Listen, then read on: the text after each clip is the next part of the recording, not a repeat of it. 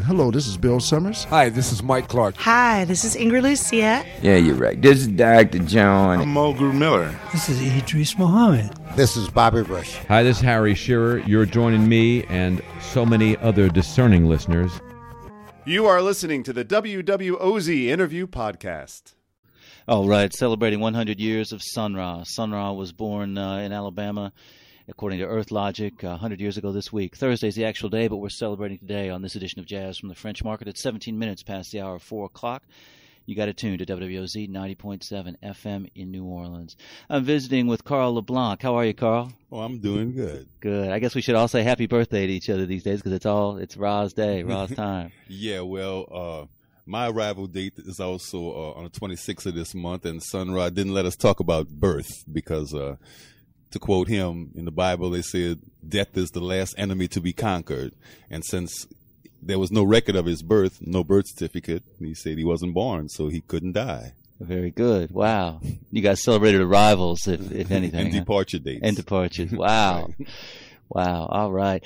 I was thinking, Carl. Now you you were with Ra for a while. How long were you part of that organization? Uh, for about eight years, a little over. Wow. When did you first get connected with him? Well, uh, a teacher of mine, Mr. Kidd Jordan, he played with Sun Ra in 1955, which is the year I was born. So uh, he got me with Sun Ra. I first played with him at a, a jazz fest, probably around 78. Okay. That was uh, the first time I met him. And uh, it was immediate, you know, fascination as soon as I got with him. Like kid had gotten me ready. I was prepped mm-hmm. for the task. But uh, back then they just had tents, you know, for the jazz fest, and we were sitting in the tent waiting. And so he started talking to me about uh, space and about religion and about politics and about all kind of physics and science. And then so it was almost time to go on stage. I said, "Well, you still didn't tell me if you want me to play with you or not." he said, "Well, if you sat here and listened to all of that, here, put this on." And he gave me a pair of wings to put on, and oh, my first job. wow, gave you a pair of wings. Yeah, magnificent. Amazing. And did you stay with Ra? Was that just sort of the first time you uh, played with him, or was that the beginning of a long term well, job? The first time I played with him, I didn't uh, go up and live in Philly until the, uh, 1980. Okay. That's when uh, Kamau Wesley Phillips and I drove up there and uh, set up residence right around the corner on on Germantown, mm-hmm. and he he was on Morton Street. So, uh, yeah, I, I, got stories for you if you want stories. I do. Yeah. so you were living uh, right around the corner from the house that that he was in, right? Yeah. Okay. And did you guys? Uh, the legend is that you all practiced uh, basically almost every waking hour. Endlessly. Uh, when I first got that, well, I had automobile trouble getting there. My van broke down, and you know it took me a long, an inordinate amount of time to drive from here to Philly. When I finally got there, no one knew where Morton Street was. I was like, "Come on, somebody I know." There was no GPS then, you know. Right, sure. And uh, so finally, there was this blind dude sitting on the corner playing a saxophone, and I went and asked him uh, if he knew where Sun Ra's House was. He gave me exact directions. Ah. When I got there, Sonny loved it. He was like, "Y'all hear that? The blind man led him to me. That's exactly how it's supposed to be. Wow. the blind led him to me. Magnificent. Wow. And he went straight to work, I'm sure. Huh? Well, so I asked him what time is rehearsal, and he said uh, sunrise. And so me being the new kid on the block, I didn't know sunrise. I'm there knocking on the door, and you know, and and he's sitting there with his little Casio piano, writing down, "Here, play this," and play one by one. The guys wake up, and the band gets bigger and bigger and bigger. Mm-hmm. Uh, and you know, like if somebody had to go to the bathroom, a trombone player left to go get something to eat or go to the bathroom, Sonny would say, "Wait, that doesn't sound right," and he'd take everybody's music and rearrange it. So when he this guy got back, his part is no longer it's obsolete now. And uh-huh. then you know we rehearsed all day. He cooked a big pot of food. By the end of the day, and then here comes Fred from West Philly, just getting there. Okay, so then all arrangements have to be done all over again because there's another trumpet player now. Wow. But what that meant was we had like about eight or nine arrangements for each song. Okay, the arrangement when only two saxophone players were there. The arrangement when you know, sure. And uh, so when he's on the gig, he starts playing introduction. Everybody's going through the suitcase, pulling out music everybody's trying to get the most recent version, but of mm-hmm. course they got guys who just met us at the dressing room in Chicago and New York who hadn't played with Sonny in 10 years. Right. They got their arrangement for the song. Wow. And that's why the music sounded like it was layers and layers of different things happening. How fascinating! Well, that that's a, that, I wondered, you know, because it's it's that the layering aesthetic is exactly what what the experience of listening to that stuff is, and I didn't realize that that's part of where that came from. Well, I'm not sure, but I, I witnessed that part Sure, of it. right on, folks. I'm visiting with Carl LeBlanc, an eight-year veteran of the Sun Ra Orchestra. We'll be back to talk with Carl some more about uh, some of his experiences with Ra we celebrate his 100th birthday, his 100th anniversary of his arrival in this dimension, anyway. And uh, but let's have some music. We're going to be mixing a lot of music in and out of our conversation with Mr. LeBlanc as we uh, fathom the legacy of the immortal Sun Ra. I'm here with Carl LeBlanc. We are celebrating the arrival on planet Earth 100 years ago this week of Sun Ra. And Carl was with Sun Ra for about eight years and spent uh, some extraordinary time uh, working with that organization, the Sun Ra Orchestra. Carl, you were mentioning when we were listening to Sun Earth Rock and listening to that synthesizer sound, you'd mentioned that um, new when new synthesizers would come out, the companies would send them to Ross so he could kind of test drive them and and so on. That's uh, exactly. That's who else would they get to to test the to see all the different capabilities of the instrument. So many times he'd be on the gig with four or five keyboards around him. I remember one time he had three behind him on the rack, and he's playing the one behind his head with his fingernails. Uh, the, the, people can't see me right now, but Yeah. I'm do, I'm doing it, y'all. Yeah. he's playing them with his fingernails, and it sounded great. I mean, Wow. he's playing all the right notes. Ah, amazing. I guess so. We were talking too about the practice regimen over there and how intense it was, and how when people would come and go and the arrangements would change.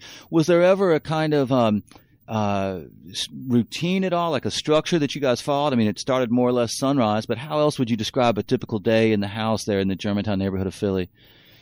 Was there such a thing as a typical day? Mm, the it was always some music happening, practicing. Okay, like he would he would be composing from the time he woke up, you know, and then recording, and uh, as the guys wake up, they would all join in, and he'd tell somebody to take a solo, and then before the day was over, maybe some parts of that solo would become part of the arrangement, you know, like the the trombone background or something. He would just take it, and the the, the piece would keep growing, mushroom effect. Wow. John Gilmore, the most prolific saxophonist I've ever met in my life, saxophonist, he would practice.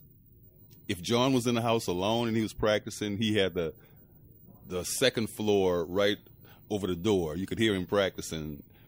If it was raining, snowing, it didn't matter. If John was practicing, he wasn't going to stop and answer the door. So you can mm. just go go take a walk somewhere else for about three hours and come back, you know, because John wasn't going to stop. He was like relentless. A tremendous saxophone player, just one of the greats. John Coltrane wrote that uh, John Gilmore was his greatest influence. Wow, amazing. Sun Ra had uh, different mm, series that he would write. When I got there, he was writing disciplines. You probably see some of the music, Discipline 99, Discipline, you know. Uh, but before that, in the 50s, he was writing something called the Solar Precepts. hmm And uh, he never wanted you to show his music to anybody. In fact, he would even tell a trombone player, you know, well, this is your music. This is just for you. He'd tell Michael Ray, this is for you. Don't let the other trumpet players see it. You know, Mm. sort of a mystical thing. But anyway, John Gilmore went and rehearsed with Train uh, and the Solar Precepts. It was right after that that Train started playing what they call the sheets of sound. Right? Uh-huh. And in his autobiography, he said that Gilmore was his greatest influence. Wow, that's extraordinary. It's incredible to think of the reach of Ra and the, the lives of so many artists that he shaped. You know, I think Pharoah Sanders got his nickname Pharoah from Ra, in fact, and uh, uh, it's just extraordinary the, the range of his influence. I wonder, Carl, if you could, would it be possible to sort of describe how you changed as a player during your time with Sun Ra, the way you were thinking about your work when you joined him, and how you were a different kind of player afterwards, and what Ra may have had to do with that? Well, uh, I got in, initiated into this with uh, Kidd Jordan, like I said, and, and I went to school at Southern. So playing with Kid, that paved the way. And then when I got with Sun Ra, I saw how to apply it because uh, Kidd Jordan, he was his album is No Compromise. You know, I, I was on a job with Kid one time. And he spent the whole first 20 minutes of the job telling the people why they weren't going to like it. See all these people sitting here, they, they're going to be gone once we start. All these people here, all these chairs are going to be empty. This music not for everybody, you know. Right. You know, Yeah. but uh, Sun Ra knew how to incorporate spectacle Mm. so that the music didn't sound so strange when you see a sword swallower and a fire eater and a juggler and midgets and dancers and everything going on all around. You know, like this. This all part of the whole same scene. You know, the music is not that outrageous. Got it. Fits right in if you make the right kind of stage show, huh? Right. Very interesting. Wow. Folks, we're celebrating the centennial of Sun Ra's arrival on planet Earth. It's 100 years ago, Thursday. We're celebrating it today. There's a huge gig tonight at the Blue Nile. We'll be talking about that a little bit later. Going to be playing a whole lot of Sun Ra's music. And we're uh, happy to have uh, Carl LeBlanc visiting with us right now, sharing some memories and of his time with Ra. You know, I wanted to ask about the. Um, the the solar precepts that he was writing, and then which became, as you said, the other thing he started to do was create these things he called disciplines. Were these uh, like sort of like exercises, or were they like sequences of of what was what was a solar precept? Can you think of an example, or is it are you sworn to secrecy, or how's that work? You you, you asked were they like exercises or were they pieces of music? I was going to say yes to all of that. Okay, uh, the everything you played with Sun Ra was an exercise. Got it. Let's start off like that. all right. and, and uh, you know, as he's writing songs each day, instead of coming up with a different name for a melody, uh, you know, this is the stuff that we're working on now. So uh, the concepts were, like for instance, he said, uh, in America they teach you that everybody's free, but they don't teach you about discipline. He said, I bet you every child in school could spell free, but how many ever could spell discipline? And if everybody was free with no discipline, that would just be chaos. So discipline should come first, hmm. right? So like it, it was a way of thinking and a way of living behind the music. It wasn't just how we played. It was like we had to understand why the music was this way. Got it. That's really interesting. And you guys, one thing you were saying a moment ago off mic was like sometimes you would also work on things that were not Ra compositions. There was Monk and other things, and all of that was in the mix, huh? Yes, as a matter of fact, he did an album with John Cage, the, uh, Right. the 20th century composer. Right. Ah, That's so interesting. Wow. Here's I've got him right here in front of me. The uh, from live at Montreux, 1976. Here he is doing "Take the A Train," and I believe this is a solo piano thing. Listen to Ra as a piano player on this Ellington thing, uh, Ellington Strayhorn thing. "Take the A Train" at 90.7 FM, New Orleans. Happy arrival day to Sun Ra. What a uh, what a treasure, and how happy we are to have Carl LeBlanc visiting with us and giving us some uh, some stories uh, as an insider to the Sun Ra Orchestra and the the uh, the house in Philly and the, the lifestyle there with uh, with Ra's with Ra's organization. Um, Carl, you were talking. We were off mic just talking about an important chapter in the Ra story is his years in New York City. And those, um, I believe it was Monday night gigs, a standing Monday night gig at Slugs uh, down on the Lower East Side, and kind of legendary, I guess. Yeah, they always talk about that. That was uh, memories for everybody in the house. You know how they would play sometimes eight-hour jobs, you know, nonstop. Wow. And uh, a lot of people don't realize how important Sun Ra is to the whole continuum of black music because you know he was the copyist for Fletcher Henderson, you know, the first big jazz band. You know, it was uh, it was Fletcher Henderson's arrangements that made Benny Goodman the king of swing. See, Fletcher couldn't really support his band, so he started selling his arrangements. And then, of course, those arrangements propelled Goodman to become the, the, the king of swing, right? But, but uh, Sonny used to do the arrangements, the copyist, and then whenever Fletcher got up to conduct the band, that's when Sun Ra would play the piano. Okay, so he sc- spans music from that spot all the way to beyond what we're doing now, you know, and everything in between. The people that played with him were like the Turrentine brothers, Tommy Turrentine, Stan, uh, Stanley Clark, you know, all kind of people. Like you said, Pharoah Sanders. Anybody could come in the house. Like uh, you asked me about one of my memories at the Chicago uh, festival, Chicago Jazz Festival, I believe, 1981, uh, on Lake Michigan. Sun Ra had four drummers. He had uh, Lex Humphries. He had uh, Luqman. He had uh, Craig Haynes, Roy Haynes' son, and also Samai, who lived here for a while. He changed his name to Samurai when he got there, Samurai. Four drummers, and he had one playing in two, one playing in three, one playing in five, one playing in seven. So they didn't hit one together tell whatever the, the least common multiple is of that. You know, like maybe every 96 measures, boom, without hitting one together. You know? Wow. and so Wow. uh, that was my first time playing like on television with him. So I called my mom and told her, you're going to be on on television. She called all her friends and told them. She said when when it came on and they showed Sunrise, she started calling her friends and telling them, that's a mistake. That's not my son in that van. You know, she wasn't ready. But, right. you know, that was, that was kind of Wow. came with the life. Not everybody got it. Sure, sure. But you know, we've been saying too that it's slowly but surely, uh, you know, planet Earth is catching up to Sun Ra in a way. It's uh, not everybody got it. You know, way back 1980, whenever, uh, certainly 1970, 1960, um, but. More and more and more, you know, as we noted all over the world, you know, where there's jazz lovers, there's people celebrating his centennial. There's a radio station in New York City that apparently is doing like an entire week of nothing but Sun Ra for an entire week. And they probably won't play all of the music. That's right. I'm sure there's so much of it.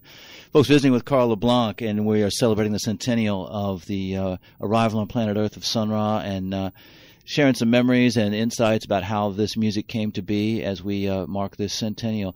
You were mentioning off mic a minute ago the.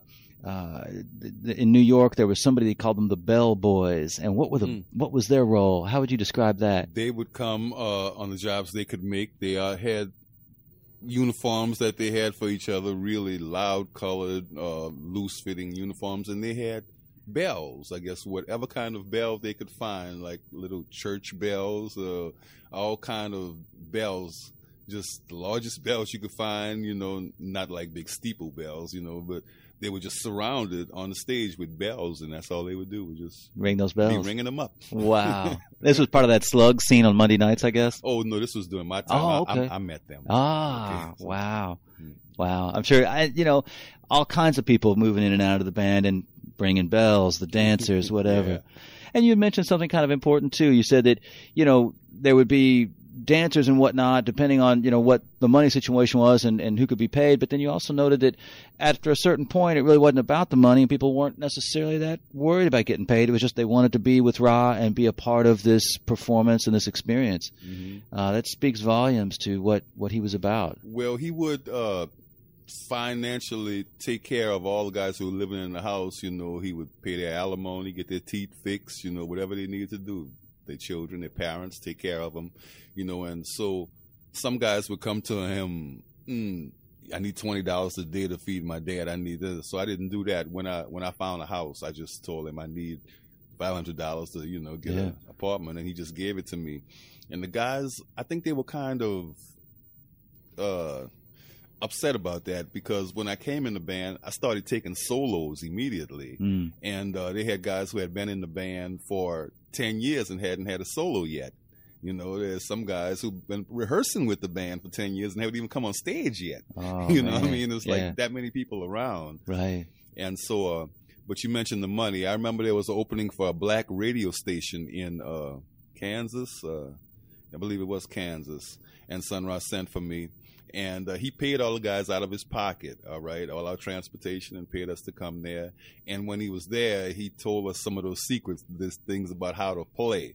He says, see, people think that they have us when, when, uh, when they record us, they always have the tapes playing. They think they have it, but there's another way that I want y'all to play when we're around people that we want to give this to. And he would tell a drummer like to play in circles, Mm. you know, to hit two or three drums at one time to play in circles. He had us all trying to play in circles and different different techniques he would use. It's sort of like the uh I guess you could say going back to slavery time where you had one language that you would speak when the master was around and then another way you would talk to each other when he wasn't around and Sure. just we knew what we were talking about. I think that's how he was trying to deal with the music sometimes. Wow, it's really really interesting. How many people were around the, the house in Philly when you got there in 1980? Like what how what was the size of this community? We're talking about 10 people, 15? Mm, they maybe had about uh, eight people living in the house, eight, ten people living in the house, but they had people coming to Right. rehearsal from as far as New York and, you know, Wow. all the time. Right. And, uh, Wow.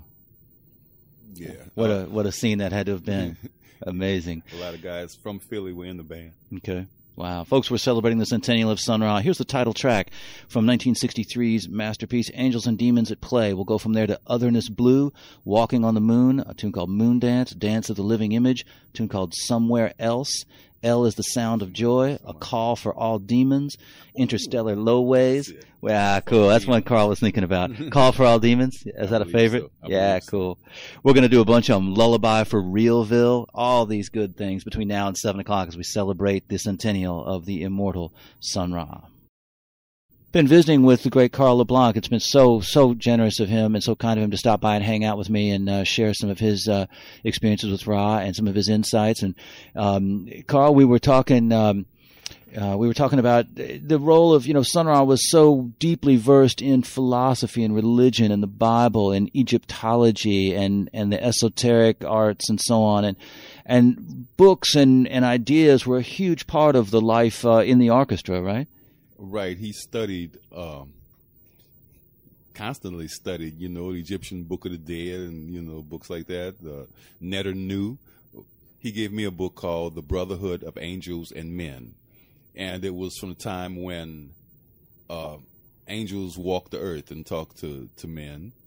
And uh, it was sort of a, a, mm, a pathway uh, or just a uh, I'm trying to look for the word, but it was like uh, exercises that you could do in order to elevate yourself from this form into a more angelic state of life. Because uh, one of the things Sun Ra told me, as I told you during the break, was that we teach our children that you're human and uh, humans make mistakes and humans can't be perfect, you know. And so, as a child, that's what you're taught to believe. But I'm pretty sure everybody out there in your listening audience can spell their name perfectly. And Sun Ra would say, if you could do one thing perfectly, why can't you do other things perfectly?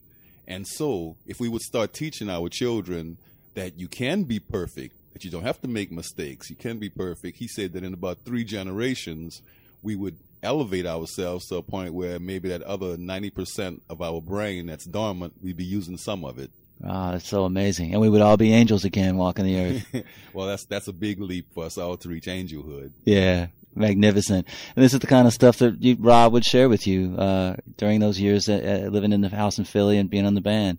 Oh yeah. That's magnificent. Folks, Carl LeBlanc. I wish I could tell everyone to give a big round of applause to Carl LeBlanc for coming by and hanging out. Uh, so wherever you are, clap for Carl LeBlanc, who was a, a student and a, and a traveler with Ra for a long, long time. And, can, can, I make this uh, plug do. while I'm here? Please do. Friday night, I'm going to be at Dos Jefes for 10 o'clock. Uh, me and Big Fine Ellen Smith going to be over there at Dos Jefes. And then on the 11th, we'll be at Three Muses. So um, if you're out and want a bite to eat, the cuisine is fine at Three Muses. Oh, I'm so sorry they stopped serving food at Dos Jefes. I used to love that stuff. yeah. But we'll be there Friday at Dos Jefes and then uh, Wednesday the 11th at Three Muses. Fantastic. Carl LeBlanc. Get out, folks, and check out Carl LeBlanc real soon. He's all over town all the time, man. So do, by all means, go check him out. And uh, meanwhile, we'll get back into the 100th uh, arrival date celebration of Ra. Thank you so much, Carl LeBlanc. Thank you for having me, man. Right on. Thanks for listening to our WWOZ podcast, bringing the voices of New Orleans to the world.